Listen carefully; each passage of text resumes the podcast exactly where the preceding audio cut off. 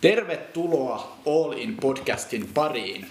Tämä on Messukylän seurakunnan nuorisotyön podcast, jossa keskustelemme kysymyksistä ja aiheista, joita nuoret ovat meille esittäneet.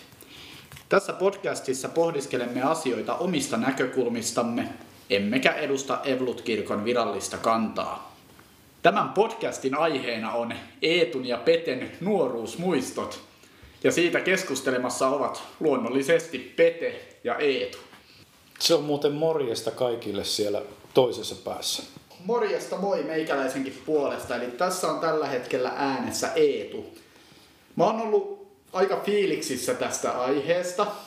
Ihan vaan sen takia, koska koen, että kun tässä on Eetu ja Pete höpöttelemässä omista nuoruusmuistoistansa, niin meillä on ehkä vähän eri ikäpolven ja ajanjakson muistoja, kun nuoruuksistamme puhutaan yhtään tällä kuittia heittämättä yhtään mihinkään suuntaan sen enempää tässä kohtaa. Siis tämähän tarkoittaa sitä, että, että mun nuoruusmuistojen tutkimuksessa on paleontologia keskeinen tieteen haara. se, se on juuri näin. Ja siinä puhutaan sellaisista muistoista, mitä ei välttämättä kaikista historiankirjoista löydy. Mutta tota, aloittaisitko sä, sä vähän kertomaan omista nuoruusmuistoistasi ehkä enemmän siitä näkökulmasta, että millaisessa maailmassa sä koet eläneesi nuoruudessa, mitä on tullut tehtyä ja mikä on ollut se maailman kuva? Maailma on ollut aika... Siinä on, siinä on tietyt asiat ollut eräällä lailla samanlaisia, eli se, että nuoret on halunnut tehdä asioita yhdessä, nuoret on halunnut kokoontua yhdessä ja, ja, ja ei, ei, me, ei me sen ajan nuoret niin poikettu siinä niin kuin tämän päivän nuoriset. Nuoret on aina, kaverit on ollut tärkeitä ja se yhdessä oleminen on ollut tärkeitä. Mutta olihan se maailma niin kuin, joissain asioissa kovin, kovin paljon tota noin, niin erilainen. Et lähdetään nyt ihan liikkeelle siitä, että et ei ollut tota noin, niin kännyköitä, ei ollut internettiä, ei ollut läppäreitä, pc ei mitään. Eli kaikki mitä me tehtiin, niin oli kauhean paljon manuaalista. Ja jos sä halusit soittaa kaverille, niin sä soitit lankapuhelimella. Se tarkoitti sitä, että aika moni meistä osasi puhelinnumeroita muuten ulkoa Joo. paljon paremmin kuin tänä. En mä muista ainakaan yhtä ainutta kännykän numero. Mun pitää tsekkaa omakin numero, niin, niin kuin, että sitä kysytään. Oota, oota vähän, oota vähän. Niin no, Mutta silloin kun oli lankapuhelin, niin niitä piti osata, osata tota noin, niin ulkoa. Ja kun kavereiden kanssa sovittiin asioita, ne sovittiin niin kuin et, huomattavasti paljon enempi etukäteen. Mm. Koska ei, sä et voinut soittaa milloin tahansa mm. tai lähettää tekstiviestiä tai Whatsappia tai, tai jotain. Se tarkoitti sitä, että sä soitit lankapuhelimella ja sä sovit niinku huomattavasti paljon aikaisemmin, että nähdäänkö sinä ja sinä päivänä kello se ja se. Eli, eli ihan tämmöinen niinku koolle kutsumisen kulttuuri oli aivan toisenlainen. Kävitkö sä hakemassa ketään niinku ovelta ikinä minnekään, vai oliko se tuollaista etukäteen sopimista pääpainoisesti? Se oli oik- hyvin pitkälti se oli etukäteen sopimista, koska sit mä muistan sitä, että ainakin kaupunkiympäristössä sitä, se ovelta hakeminen oli siinä mielessä hankalampaa, kun aika useasti me sitten vaan niin mennä viipotettiin mm. jossain. Eli mehän oltiin ulkona aina. Mm. Siis jos piti olla sisällä, niin se oli rangaistus. Mm. Eli me oltiin ulkona, sato tai paisto, oli kesä tai talvi, ja ei me välttämättä oltu jossain omalla pihalla, mm. vaan me saatettiin siis niin kuin kaupunkioloissakin olla jossain kahden kolmen kilsan päässä. Jos siellä oli joku kiinnostava mesta tai siellä oli talvella paras mm. minarimäki, niin minisukset kainaloja sinne ja, tai, tai pulkkamäki. Me oltiin niin kuin ulkona. Mm. Ja sehän tarkoitti sitä, että kun kaverit ei ollut kotona, niin aika turha sitä ovikelloa oli mennä kilkuttaa, kun ei siellä oltu mm. Niinpä. Ja, ja sitten toisaalta niin kuin se, että ö, harrastukset oli semmoista, ne vei fyysisesti mm. enempi aikaa monesti, koska ei mutsia faija välttämättä kuljettanut sua joka mm. paikkaan. Sä menit kävellen tai fillarilla tai bussilla. Mm-hmm. Niin, niin se, se homma oli niin kuin manuaalisempaa ja sitten se oli hidastemposempaa. Mm. Eli, eli asioihin piti varata, siirtymisiin piti varata Hyvä. aikaa ja, ja, ja niin kuin yhteydenpitoa. Ja hei, puhelimella ei soiteltu niin tosta noin vaan. Siis puhelut maksoi aika paljon niin, siihen Meinasin aikaan. kysyäkin, että oliko millaiset puhelinlaskut tai tota, systeemit? Kyllä se yleensä oli, niin kuin, että, että sitä viime, vähintään huikkas vanhemmille, että hei mä soitan mm. sille. Mm. Ja, ja se, se asia oli niin kuin hyvin semmoista niin kuin lyhyttä asianhoitoa, että nähdäänkö silloin mm. ja, ja silloin, että et ei siinä niin kuin mitään kauhean diippiä shittiä ruvettu heittämään. Joo, tuohon liittyen mulla, mä oon elänyt vielä vähän sellaista aikaa, ehkä joskus, en tiedä kuinka monta vuotta myöhemmin on oman nuoruuteni elänyt kuin sinä, mutta Aika kauan. aika kauan. Mutta olen vielä elänyt sen hetken, että muistan kanssa, että meillä oli semmoinen kotipuhelin, pöytäpuhelin, jolla sitten soitettiin, soitettiin kavereille, mutta mä olen myös elänyt sen ajan, kun kännykät tuli. Hmm. Ja mä muistan sen hetken, kun kaikilla luokkakavereilla oli jo ne omat kännykkäänsä ja mä olin ihan viimeisten joukossa. Mm. Viimeisten joukossa, että mä väittäisin, että mä olin luokkani toiseksi viimeinen tyyppi, joka sai lopulta sen oman kännykän. Joo, se on varmaan ollut aika iso juttu oh. sitten kuitenkin. Ja mä olin viidennellä luokalla. Joo. Viidennellä luokalla silloin ja mä, kyllä mä muistan, että siinä ihmiset jo oli, että hei, miksi sulla ei ole sitä omaa kännykkää ja se oli aika siistiä, sitten sai soittaa se oli vähän sellainen riitti, riitti, että sä oot siirtynyt niin tietyn vaiheen yli.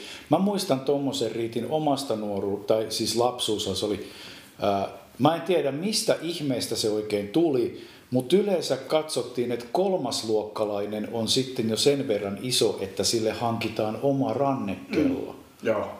Kuin moni muuten käyttää rannekelloa tänä päivänä? Mä oon niin miettinyt monesti, että pitäisi onhan ne käyttää, ma- mutta ei tule käytetty, on, onhan... taskussa on se kännykkä, missä on se kello. Niin, siis onhan ne mageen näköisiä Joo, oikeasti, mutta, mutta siis koska silloin ei ollut kännyköitä, niin se oli se rannekello. Se, se, oli hirveän, täh, siis se oli hirveän tärkeä kapine silloin. Kyllä. Mutta mä muistan sen, että et, et kun oli koulussa, niin kun me ruvettiin olla kolmasluokkalaisia, niin sitten katsottiin, että me on niin isoja, että Joo. me ymmärretään siitä kellosta ja sen Joo. kellon arvoista silloin rupesi tulee niinku rannekelloja. Et se oli sellainen rii, jännä riitti. Kyllä. Haluatko sä sanoa, että millainen tyyppi sä olit luonteeltasi nuorempana? Uh, joo. aika, aika. Varmaan siis kyllähän mun perusluonne on niinku varmaan ollut koko ikäni niinku samanlainen, että et tota noin, niin, mä oon pikkusen, pikkusen tota noin, niin ollut semmoinen ADHD aina, että et, et, tota noin, niin pää menee 200. Joo. Et, et, tota, joskus, joskus se tekisi koleessa vähän sitä, että sitten niinku kerkes kyllästyä siihen käsillä olevaan aiheeseen, että menkää nyt jo eteenpäin. että Sitten rupesi niinku kehittää oman pulpetin suojassa kaikki oheistoimit. Autot ja moottorit kiinnostanut aina. Joo. Ja, tota noin, niin, ja y- yleensä kaikki tekniset niin kuin kulkuneuvot, että et, ne on, ne on niin kuin ollut aina semmoisia, mistä on, mistä on niin kuin tykännyt. Ja en, en mä tiedä, semmoinen tavallinen, mm. tavallinen vilkas nuori mies ollut niin kuin aina, että et tota noin, niin vahva tahto mulla on ollut aina niin kuin sillai, se on joskus hyväksi ja joskus ei ehkä niin hyväksi, mutta aika, aika samanlainen mä oon niin kuin ollut. Joo. Ja, ja, ja sitten sanotaan näin, että, että minussa on aina ollut myös se kaksi puolta ollut jo siis niin kersan, että välillä viihdyn hirveän hyvin yksin, mm. mutta, mutta sitten isossa kapporukas oleminen ei ole niin mikään ongelma. Jep. Joo, kysyin sen takia, koska mä koen, että me voidaan olla tässä asiassa ehkä jopa vähän erilaisia siitä, mitä me ollaan oltu nuorempana, mm. koska mä en ole ollut sit varsinaisen vilkas. Mm. Et mulle on aina, aina sanottu kyllä kyllä, että ääntä lähtee ja kovaääninen kaveri on mm. kyseessä, mutta sitten sen kovan äänen ulkopuolella oli nuorempana kyllä sitten aika epävarma ja sellainen tota, noin, arankipuoleinen nuorukainen. Ja tota, mä ajattelen, että mä tässä, tässä yhteydessä voisin ihan hyvin mainita, että siis siellä taustalla oli, oli myös sellainen, no sanotaan, että siellä oli siis isäukko, jolla oli siis aika paha alkoholiriippuvuus. Mm. Ja hän oli hyvin rakas mutta siellä oli sitten sellaisia asioita, mitkä sitten totta kai paino. Paino taustalla aika paljon ja ne oli asioita, mistä mä en sitten kertonut ihan hirveästi ääneen. Koska lapset on, ja, ja nuoret on niinku hirveän lojaaleja hirveän pitkälle. Kyllä.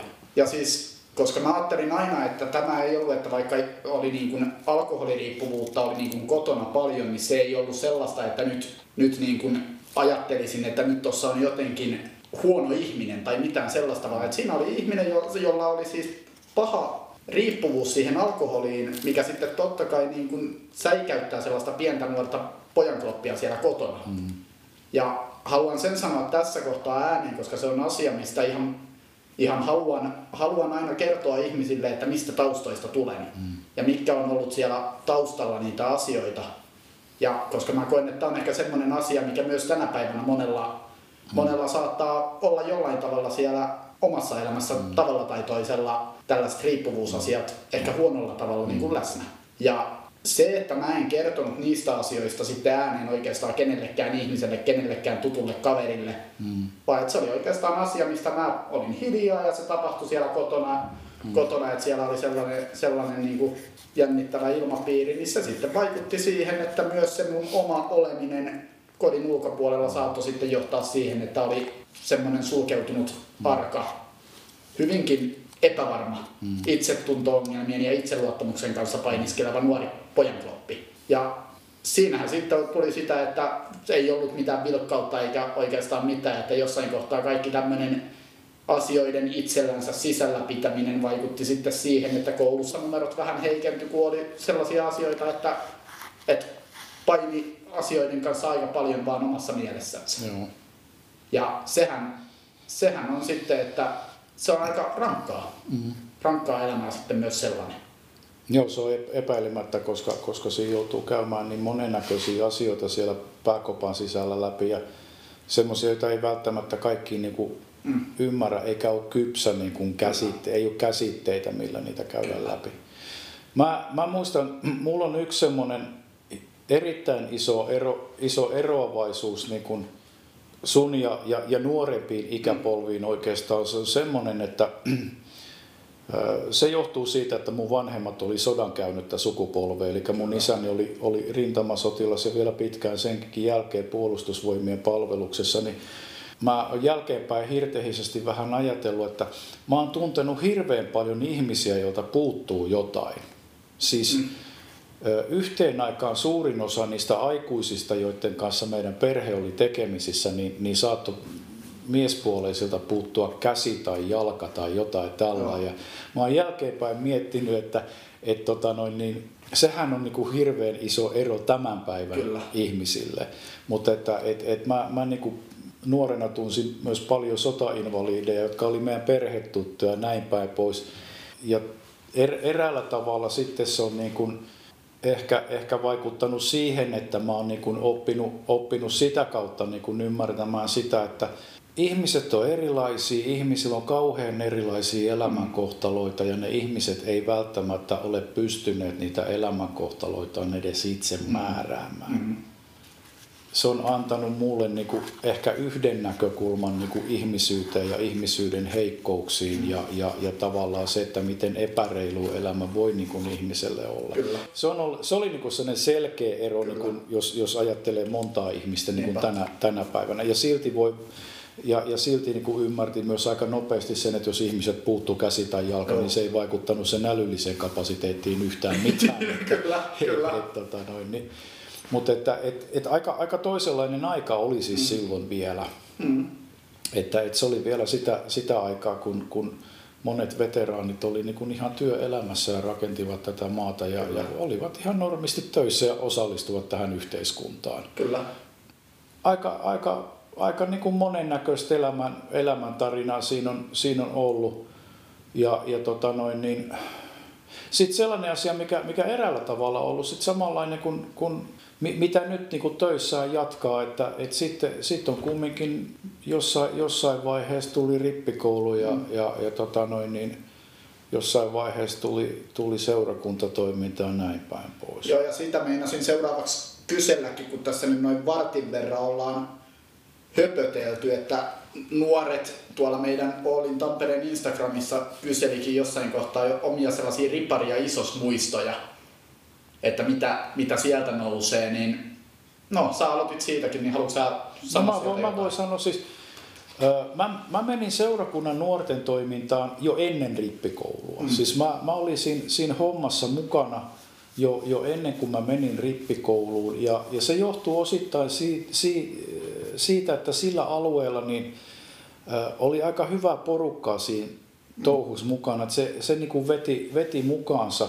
Ja tota, meillä on meillä oli tota noin, niin aika eri ikäistä se jengi, joka siinä oli, että nuorimmat oli sitä 4-15 mm. karkeasti ja, ja vanhimmat siis samassa porukassa, niin oli ehkä jotain kahta yhtä about. Mutta se oli, pyörittiin siinä samassa porukassa ja, ja tota noin, niin, se oli, se oli niinku mielen, mielenkiintoista jengiä, että, että siinä oli niinku, jos ajattelee kirkollisen kulttuurin kannalta, niin siitä oli, siinä oli körtistä karismaatikkoihin ja, ja, ja meillä oli katto korkealla ja seinät leveillä. Ja, ja mikä musta oli kiva siinä porukassa, se opetti sitä uskonnollista suvaitsevaisuutta. Mm. Että joistain asioista saatettiin tai tulkinnoista olla eri mieltä, mutta nostettiin hattua ja mentiin yhdessä eteenpäin, mm. että ei jääty niin kuin jankuttaa mm. sitä. Sellainen sisäinen ekumenia tavallaan toimi. No sitten tietysti rippikoulu. Mä kävin leiririppikoulun. Mm. Leiririppikoulut kesti siihen aikaan kaksi täyttä viikkoa. En mä tiedä. Mulle ei rippikoulu itse asiassa sinänsä ollut mikään niin kuin käänteen tekevä tai sävähdyttävä mm. tai sykähdyttävä tai tällainen.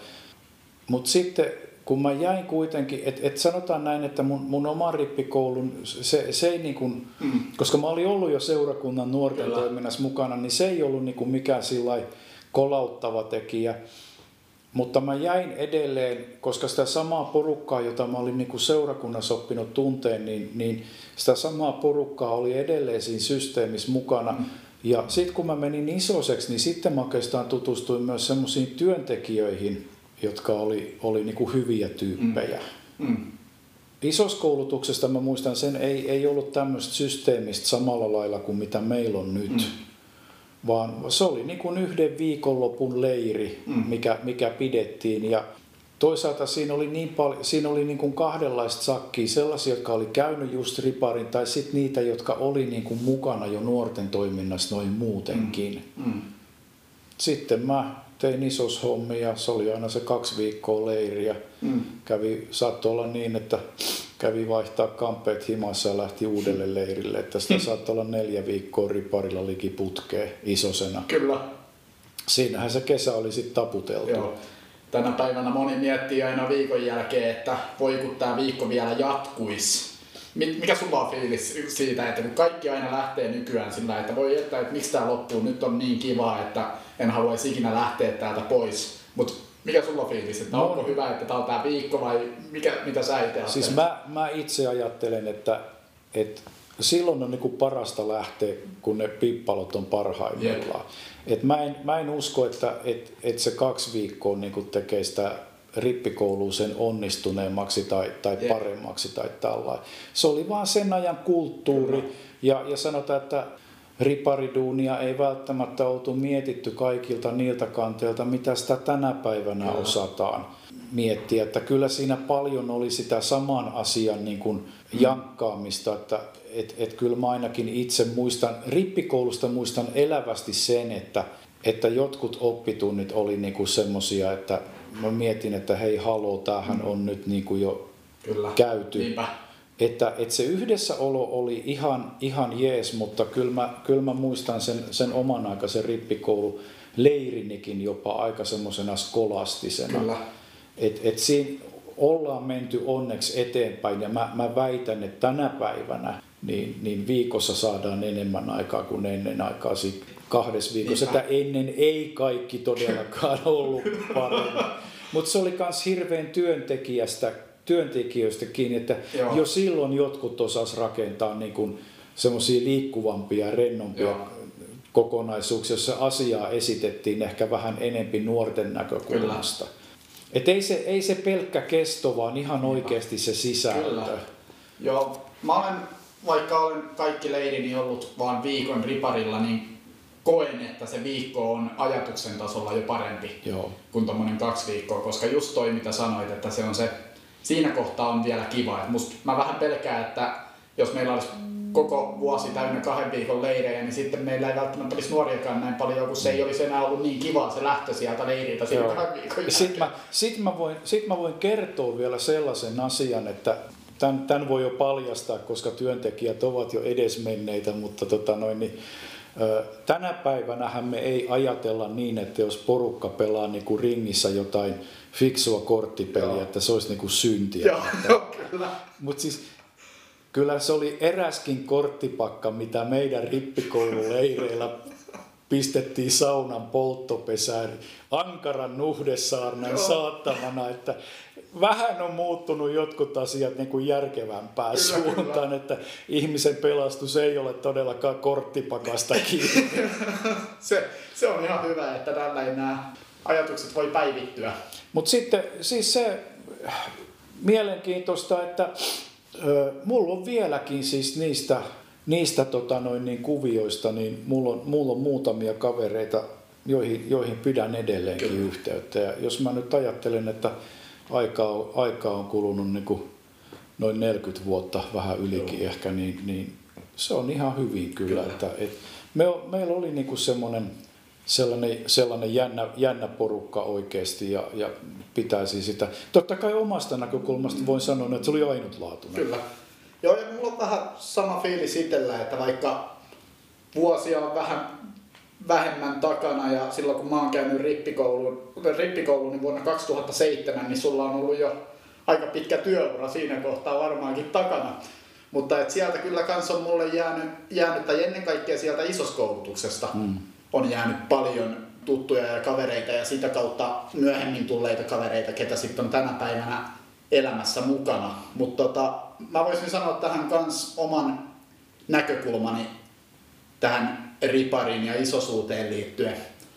Tota, vielä silloin kun mä menin sinne riparille, niin mä painin aika paljon edelleen, edelleen niiden aiemmin mainitsemieni itsetunto, itseluottamusasioiden kimpussa ja oli vähän sellaista pelkoa ja huolta, että ei, et, eihän tästä mitään tule ja että saankohan mä sieltä kavereita ja siis paljon sellaista epäilevy, epäilevyyttä, että haluan vaan äkkiä pois. Mm. Ja se fiilis ei ollut siinä, että mä haluaisin sieltä pois sen takia, että mua ei, ei olisi se kiinnostanut, mm. vaan enemmän se oli sitä pelkoa mm. siitä, että mitä jos mm. tämä tulee olemaan vaan ihan niin kuin kauhea viikko. Mm. Mutta luojan kiitos, sitähän se ei ollut, vaan se oli sitten ihan niin kuin, siinä kohtaa voi sanoa, että oli just se klassinen elämäni paras, paras, vi, niin. paras viikkofiilis siinä sen, sen viikon jälkeen. Ja tota, Koska kukaan ei määrittänyt sua sun taustan. Sitä juuri, sitä mm. juuri.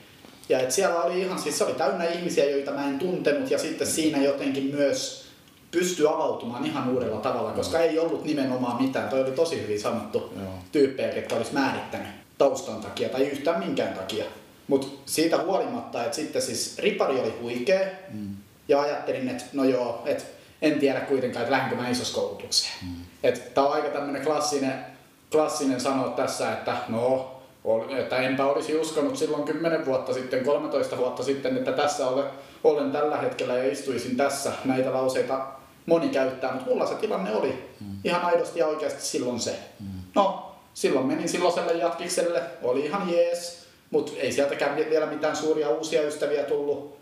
Menin isoskoulutukseen ja isoskoulutuksen aloitin silloisten riparikavereiden kanssa sitten samaan aikaan, mutta siinä puolen vuoden päästä sitten kävi sillä että kaikki ne mun isoskoulutuskaverit, ketkä oli sieltä riparilta tullut mukaan, niin ne, ne lopetti Joo. isoskoulutuksen. Ja sitten itsellä oli se fiilis, että, että mä haluaisin käydä tämän loppuun ja haluankin käydä tämän loppuun, mutta sitten siinä ei ollut kuitenkaan, mä koin, että siellä ei ollut ihan hirveästi oikeastaan enää ketään sellaista ystävää ystävää, jonka mm. mä tulisin isoskoulutukseen.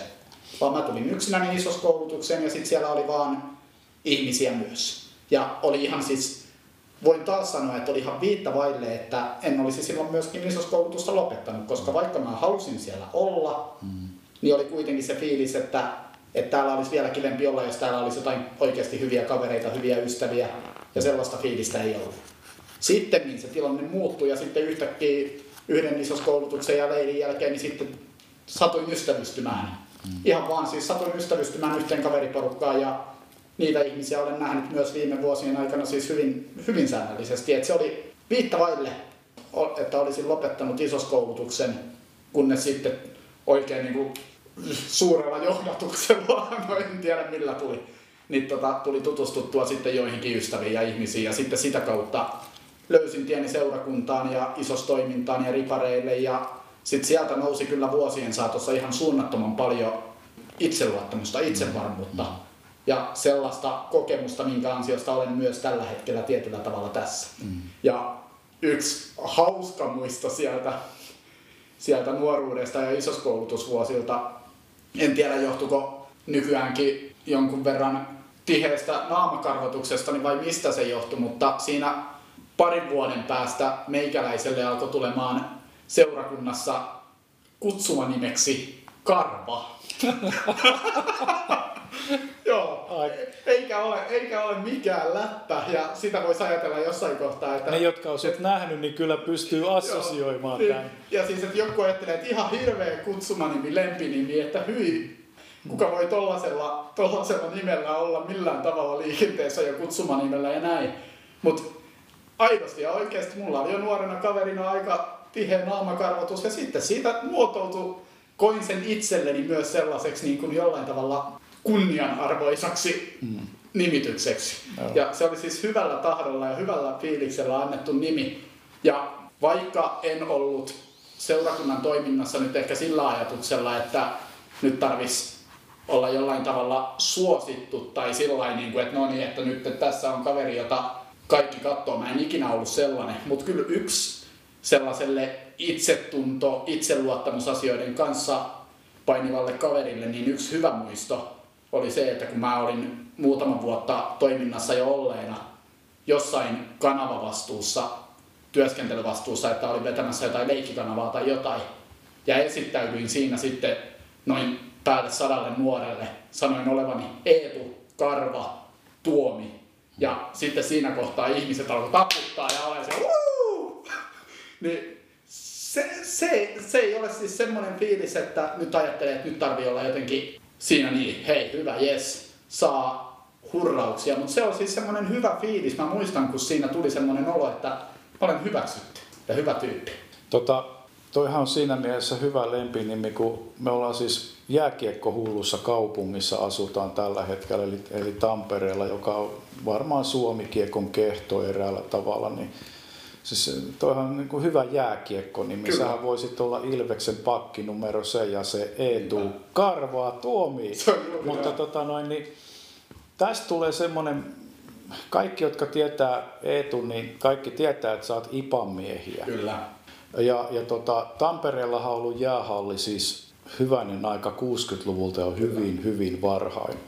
Et täällä, pelattiin, täällä pelattiin kiekkoa jo, jo hallissa ja mä muistan kotikaupungissa, niin Jyväskylässä siis pelattiin. Se oli varmaan viimeinen divarijoukkue, mm. joka pelasi ulkojäillä.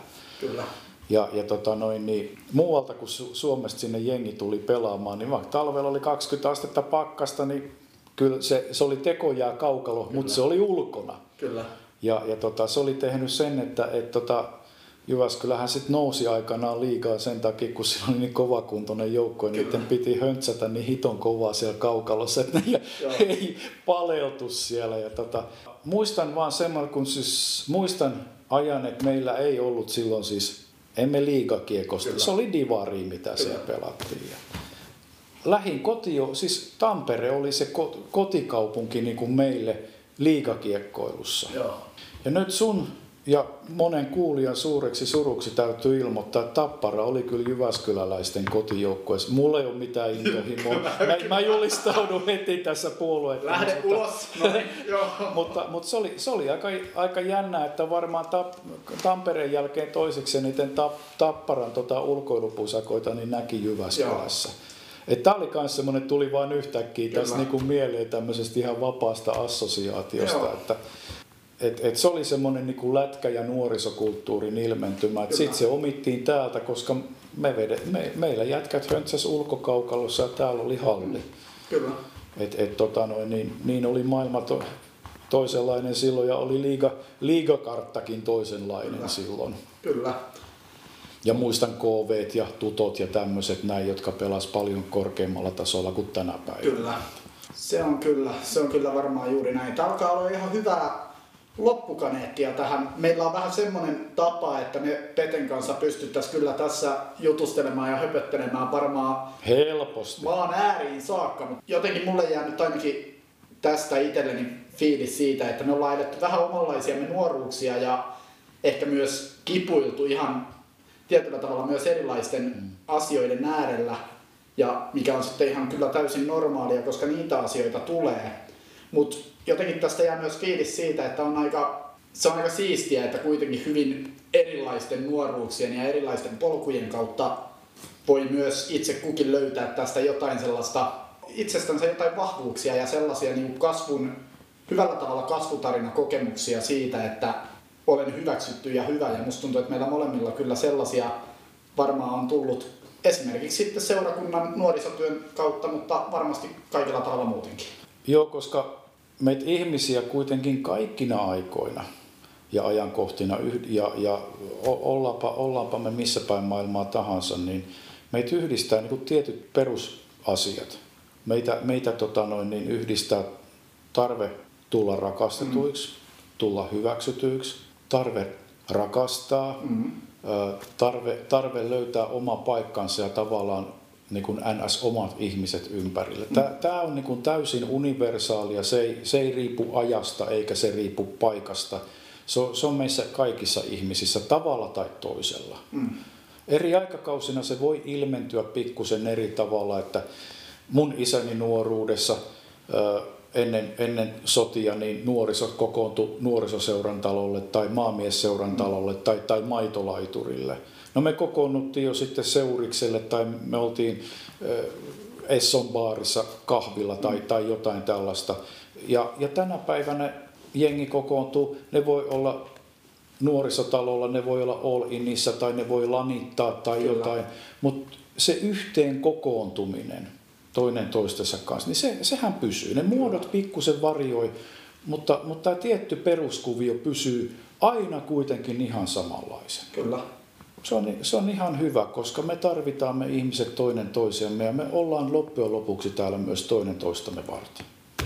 Se on juuri näin. Sehän oli aika hienosti kiteytetty. Jees.